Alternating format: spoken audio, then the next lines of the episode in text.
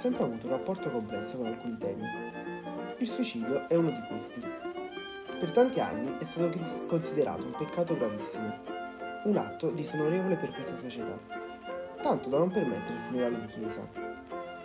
Negli ultimi anni si è diffusa invece l'idea che sia la strada più semplice per sfuggire ai problemi della vita.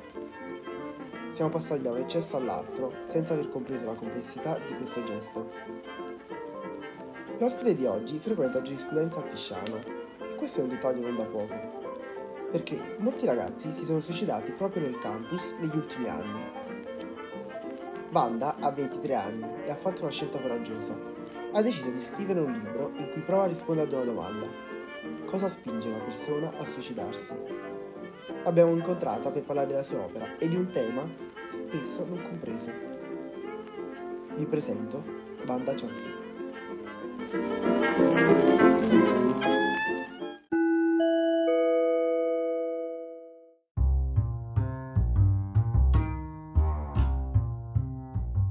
Anna, benvenuta. Vuoi presentarti a chi ancora non ti conosce? Sì, uh, ciao Giuseppe, ciao a tutti, il mio nome è Vanda, ho 23 anni, frequento la facoltà di giurisprudenza al campus di Fisciano e sono una scrittrice emergente. Scrivere è forse l'arte più difficile e nobile. In un'epoca in cui valgono più le immagini, hai fatto una scelta controcorrente. Sì, allora ho fatto una scelta controcorrente, però ritengo che le parole non siano meno importanti delle immagini o il contrario.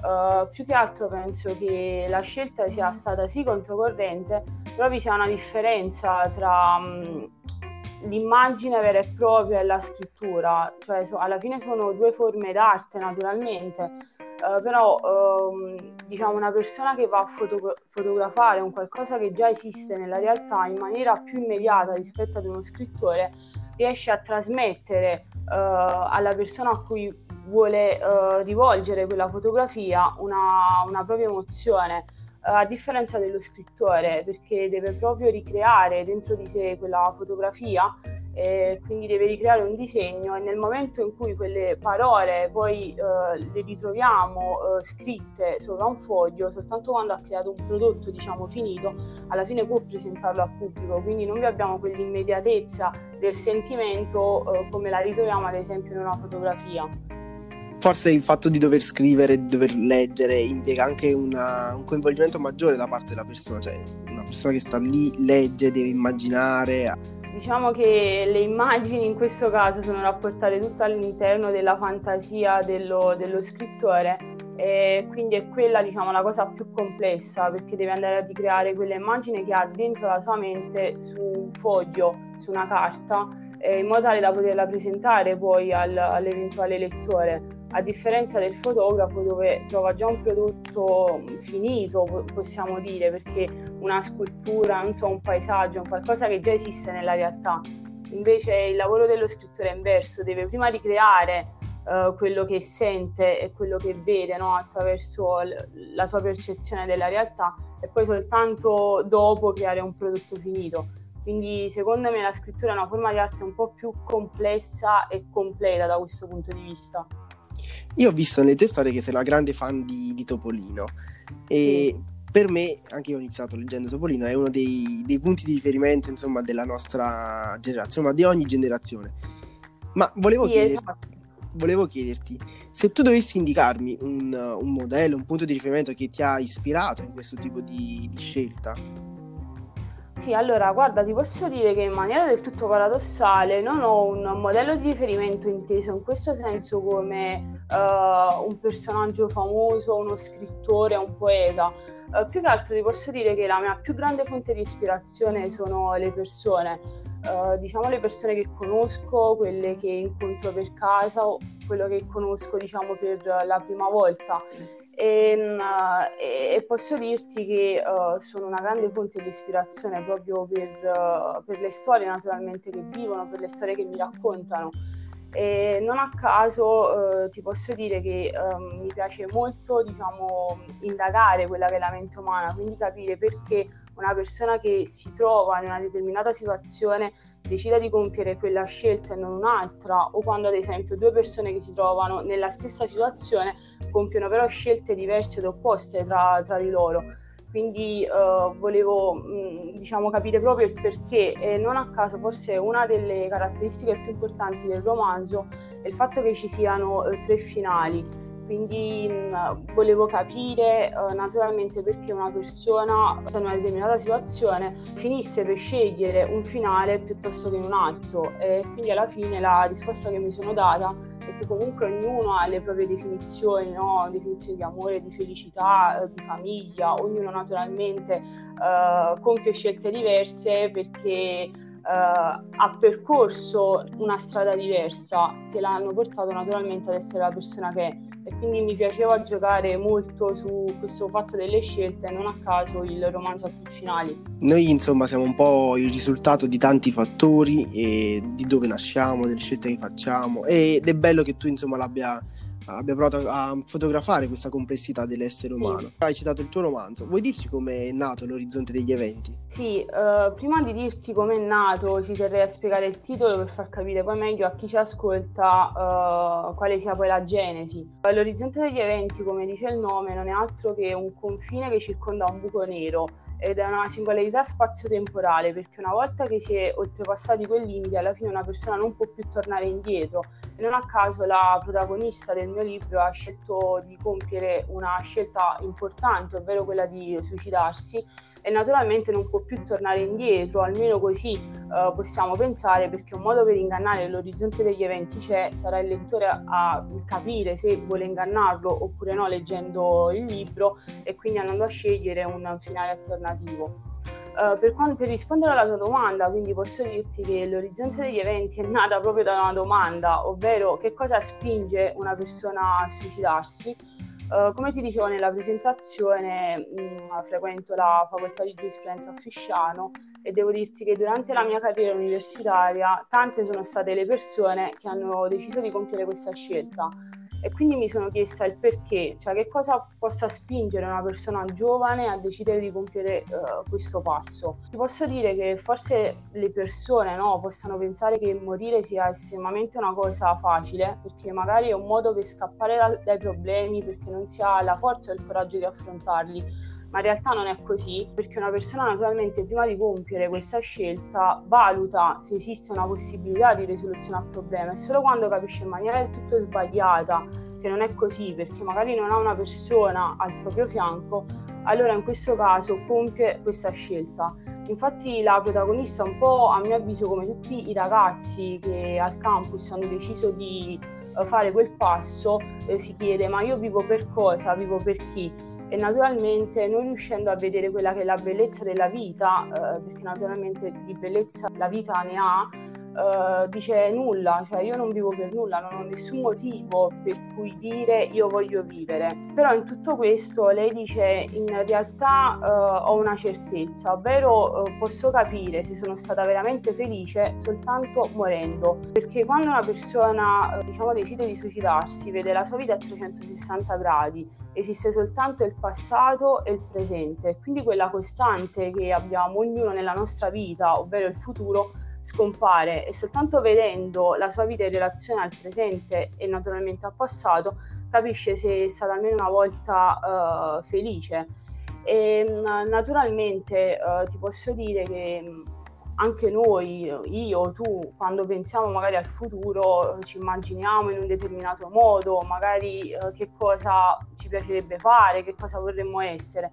Poi ci sono persone che magari pensando al futuro vedono tutto nero, cioè non vedono, non vedono nulla. Ed è questo l'errore che la maggior parte delle persone commette a mio avviso, ovvero rifugiarsi nei ricordi del passato e dimenticare di vivere il presente, di vivere qui ed ora. Infatti, diciamo, come, come diceva un grande, ci vuole tutta la vita per imparare a vivere. Quindi questa, diciamo, è la cosa primaria e fondamentale. Eh, naturalmente Uh, do- una persona non deve pensare uh, non abbia più nulla, uh, che la vita diciamo non abbia più nulla da, da, da offrirle, questa naturalmente è una cosa a mio avviso sbagliata, però soprattutto diciamo magari quando una persona non ha amici, non ha qualcuno cui contare, insomma qualcuno contare, su cui poggiarsi. Esatto, in questo caso può pensare che in realtà la vita non sia bella quando non è così.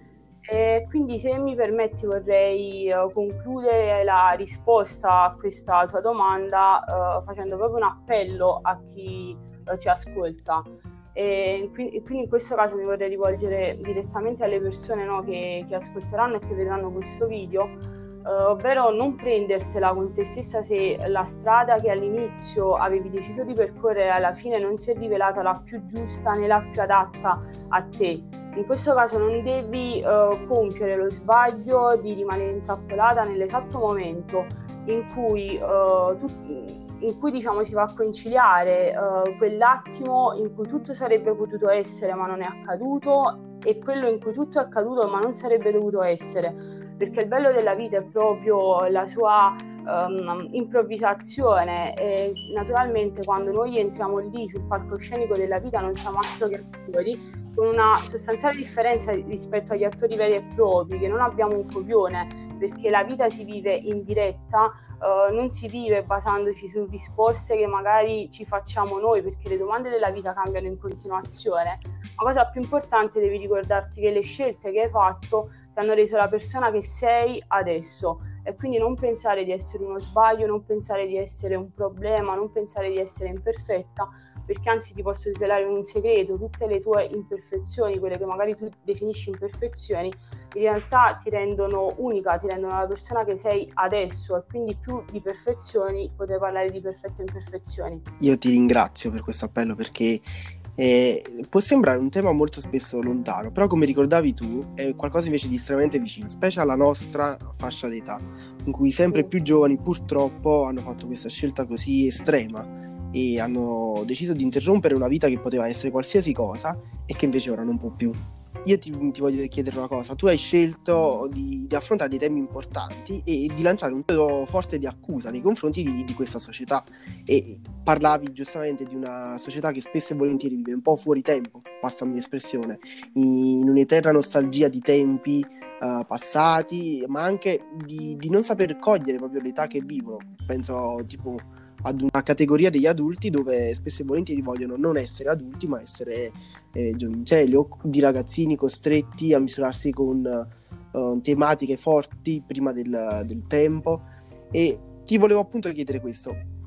Come mai insomma hai, come sei riuscita a cogliere a trattare questi, questi argomenti così forti nel tuo libro? E quanto pensi che la società sia colpevole di determinate situazioni che si vengono poi a creare? Allora, ti posso dire che uh, io penso che sia proprio la società forse uno dei problemi più grandi che affliggono i giovani e uno dei problemi no, che si ricollega alla domanda che mi hai fatto è a mio avviso l'ascolto. Cioè, mh, molto spesso le persone vorrebbero soltanto essere ascoltate, in maniera particolare i giovani, uh, ma poi finiscono per essere calpestati soltanto per aver espresso un, un proprio giudizio, un proprio parere e questo a mio avviso naturalmente uh, è sbagliato e, perché uh, un giovane deve appunto poter esprimere quello che è il suo potenziale. Infatti non a caso ad esempio nel libro c'è anche il tema dei sogni, uh, dove una delle tante caratteristiche del libro è il fatto che in questo caso uh, tutti i sentimenti vengono visti da una duplice prospettiva, ovvero da una prospettiva ottimista e da quella che è il suo contrario e quindi nonostante magari la protagonista riesca a capire che i sogni alla fine sono il motore della vita, sono, sono naturalmente le nostre aspirazioni, uh, d'altra parte però si parla di sogni infranti, di sogni distrutti, uh, perché la protagonista fa questa osservazione, ovvero dice uh, la società in questo caso non vuole fare altro che spingere i giovani naturalmente a sognare, a farli laureare per contribuire diciamo all'evoluzione della, della società però in maniera del tutto paradossale è proprio la società che nega ai giovani eh, di poter avere quei mezzi necessari per far sì che si possano andare poi a realizzare eh, come individui all'interno della società stessa. Quindi vediamo che questa comunque è una contraddizione perché da una parte eh, la società o aiuta i giovani o non li aiuta, quindi non, non può a mio avviso ehm, cercare di illudere in questo caso i giovani a dire non vi preoccupate, voi vi laureate, tanto comunque uh, un domani uh, riuscirete a fare il lavoro dei, dei, vostri sogni, quando poi è la società stessa che uh, toglie i mezzi per poter realizzare, per, per, poter far sì che i giovani possano realizzare no, i loro sogni. E quindi secondo me un problema dell'ascolto è un problema fondamentale eh, che non riguarda soltanto diciamo, la società intesa come mondo lavorativo, ma anche quelle relazioni no, che noi viviamo nel nostro quotidiano, con la nostra famiglia, con i nostri amici. Eh, in questo caso penso che l'ascolto faccia eh, la differenza.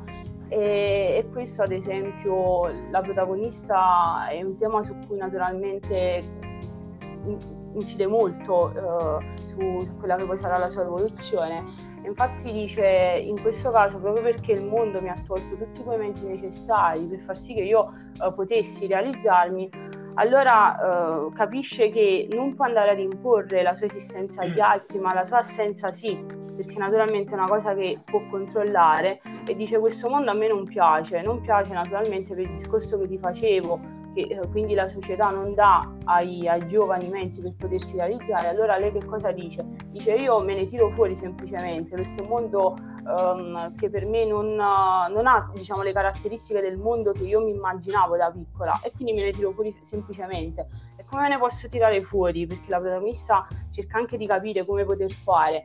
Allora lei capisce che esiste il libero arbitrio e quindi uh, il suicidio va a rappresentare naturalmente, a mio avviso, una scelta consapevole per i motivi che ti spiegavo uh, all'inizio. E dice una cosa molto forte, dice uh, io non sono più una guerriera, quindi in questo caso dice depongo le armi e lo scudo di guerra perché le belve, in questo caso che belve rappresentate diciamo dalla società, dagli amici, dalla famiglia, perché poi uh, il lettore scoprirà diciamo, la sua storia leggendo il libro, dice queste belve ormai sono tante, le ferite sono troppe, sto perdendo troppo sangue.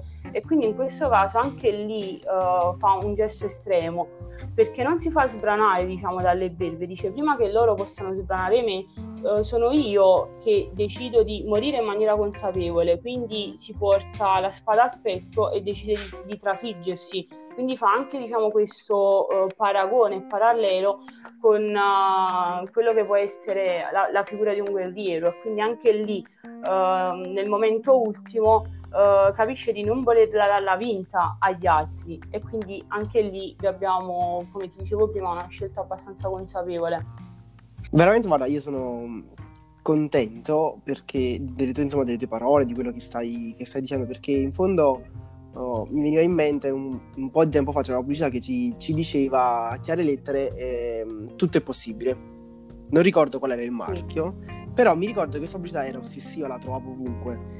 Eh, però mentre, appunto, mentre ti ascoltavo mi è venuto in mente il fatto che eh, è vero, viviamo un po' in tempi in cui siamo spinti a credere che tutto è possibile, che abbiamo le possibilità, gli strumenti per poter far tutto, quando poi invece eh, siamo prigionieri prigionieri di una società che è pronta a sbranarci, è pronta a sacrificarci al primo piccolo errore che ci impone una pressione addosso costante che ci, ci davvero ci mette alla prova. E come dicevi tu, a volte la cosa ha un tormento interiore così, così complesso e così ampio che logora qualsiasi tipo di persona.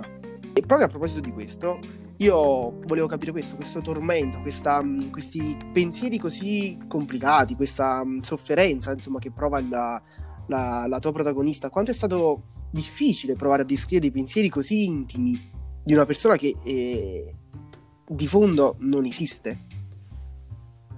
Sì, ti posso dire che forse è stata questa la parte più difficile, uh, ovvero riuscire a trasformare uh, tutti quei sentimenti in parole Uh, però la cosa che più mi premeva era di trovare le parole giuste per descrivere naturalmente questi sentimenti, perché comunque il, il suicidio, no? soprattutto nel capitolo iniziale del libro, quando si parla del, del suicidio, uh, bisogna utilizzare a mio avviso comunque parole uh, mirate, parole giuste e quindi c'è stato dietro anche una ricerca di, di tanti vocaboli, quindi di tante parole da poter utilizzare.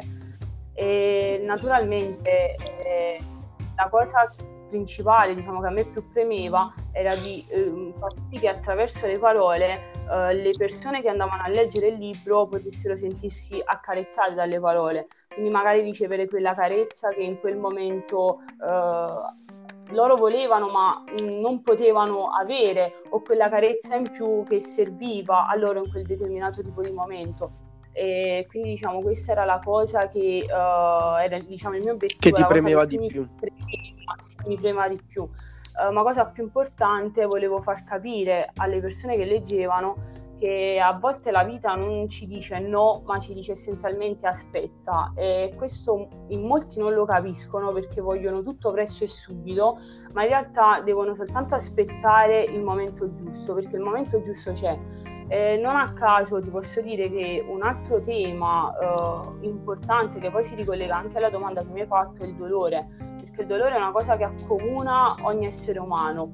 Infatti questo è una cosa che la protagonista capisce, perché dice io ho un'unica certezza in questa vita, il fatto che ognuno di noi proverà sempre dolore, a volte lo nasconderà, eh, a volte invece non lo farà, però eh, il dolore rappresenta una costante, cioè la compagna più fedele che abbiamo, sta sempre lì. Uh, però il dolore non deve essere visto soltanto in un'accezione negativa, Uh, perché? Perché il dolore innanzitutto ci aiuta a forgiare il nostro carattere, quindi da tutte quelle scelte mh, mm, che, noi, che, noi, facciamo e, da, e, dalle quali magari possiamo provare dolore, alla fine ci insegnano sempre qualcosa, ma poi cosa fondamentale, il dolore ci fa essere empatici e naturalmente quindi una persona empatica eh, quando sa di aver provato quel dolore in quella determinata situazione poi vuole che la persona che si trova nella stessa situazione non vada a sentire quello che ha provato lui.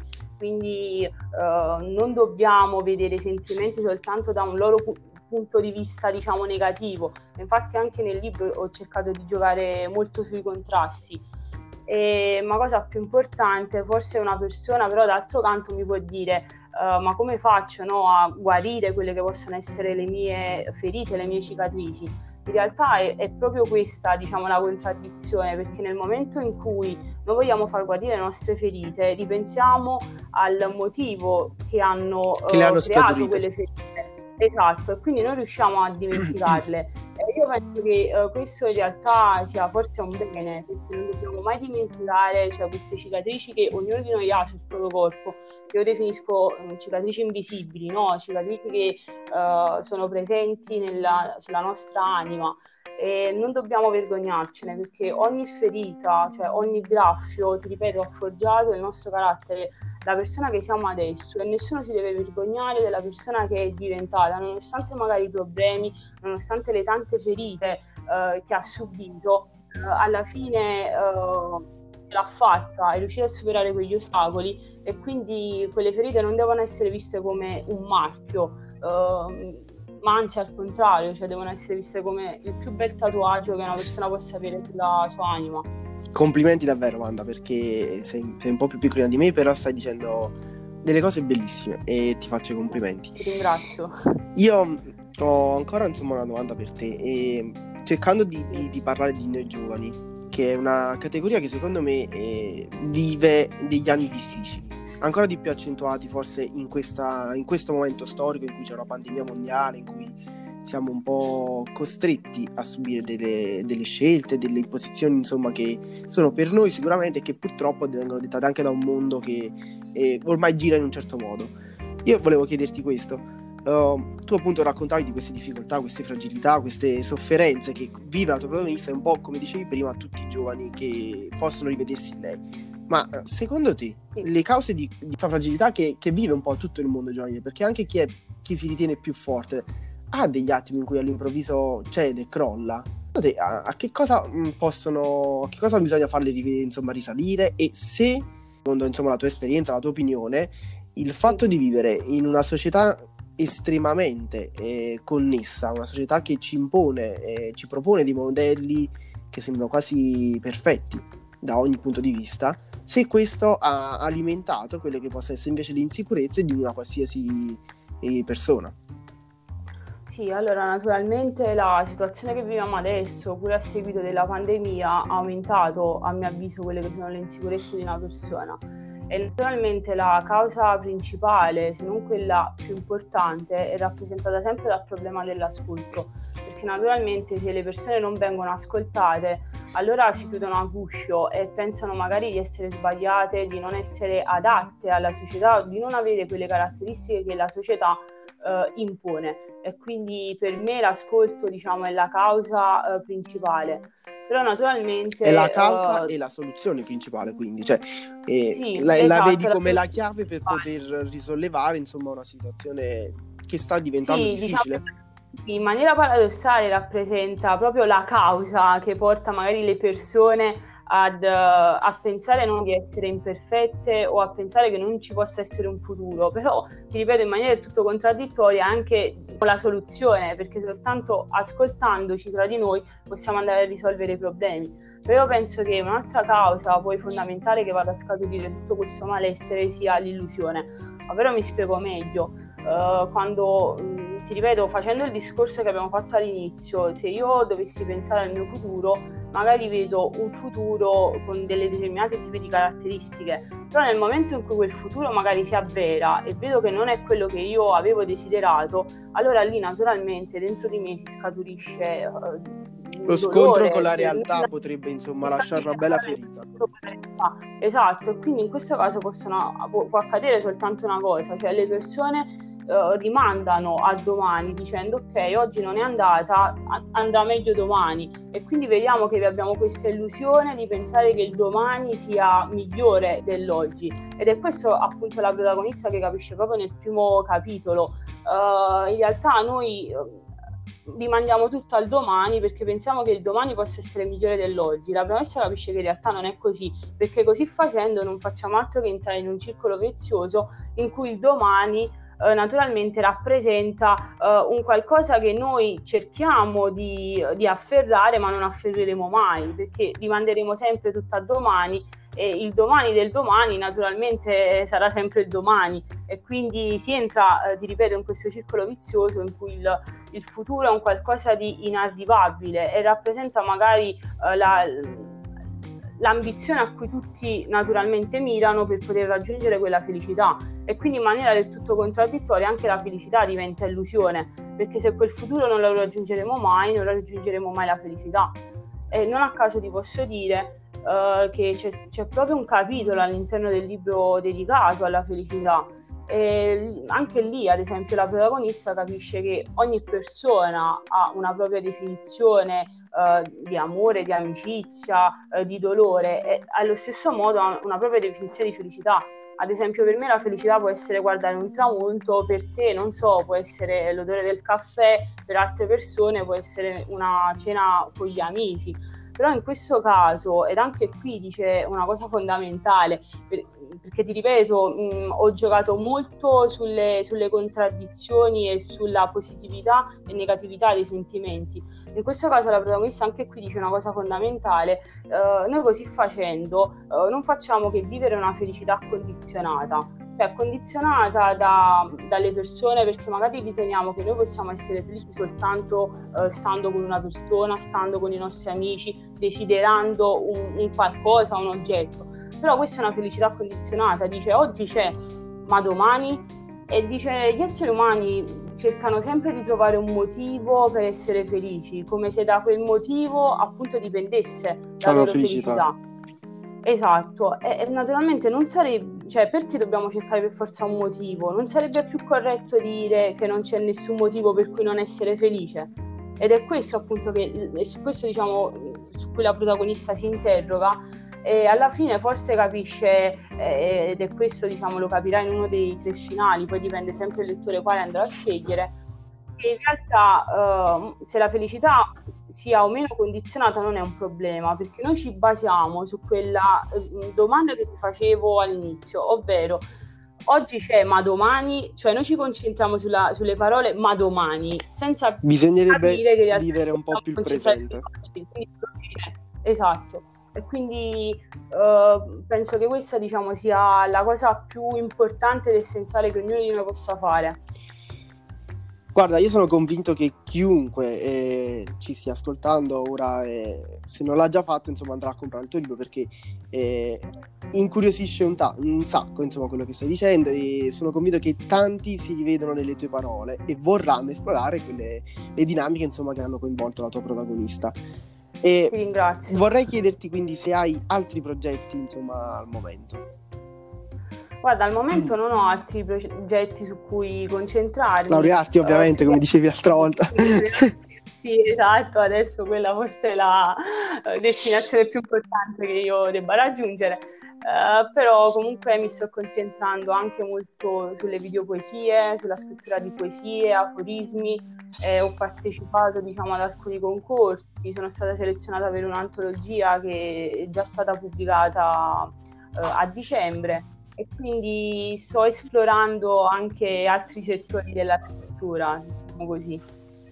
Ok, Wanda, io ti ringrazio ancora per la disponibilità, per uh, aver accettato questa chiacchierata, perché eh, insomma ti ho contattato così all'improvviso e tu ti, ti sei subito resa disponibile. E... No, io ringrazio te per avermi contattato. Quindi... Ti ringrazio soprattutto per aver... Piacere chiacchierata. Ti ringrazio soprattutto per aver avuto il coraggio di trattare dei temi e delle, delle, insomma, delle problematiche che spesso e volentieri tendiamo ad evitare. Quindi... Sì, esatto.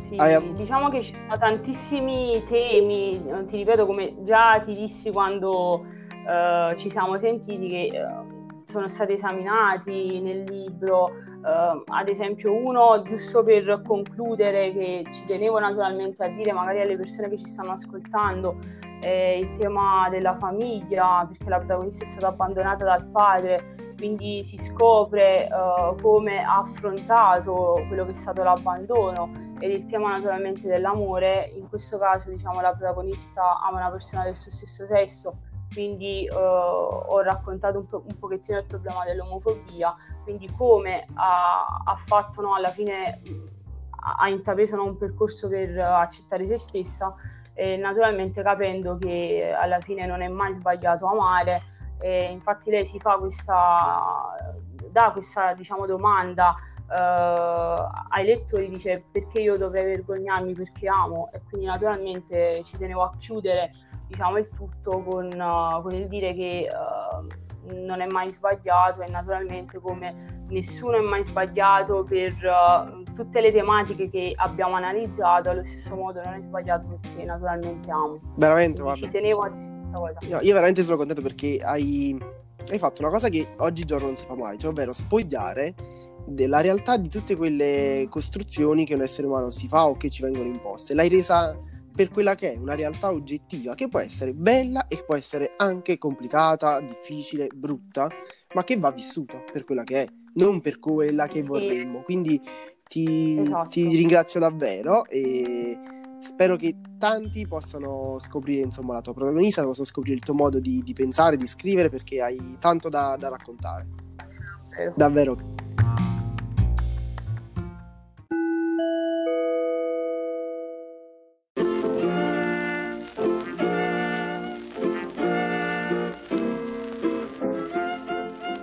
Ogni anno in Italia in media 200 giovani si tolgono la vita.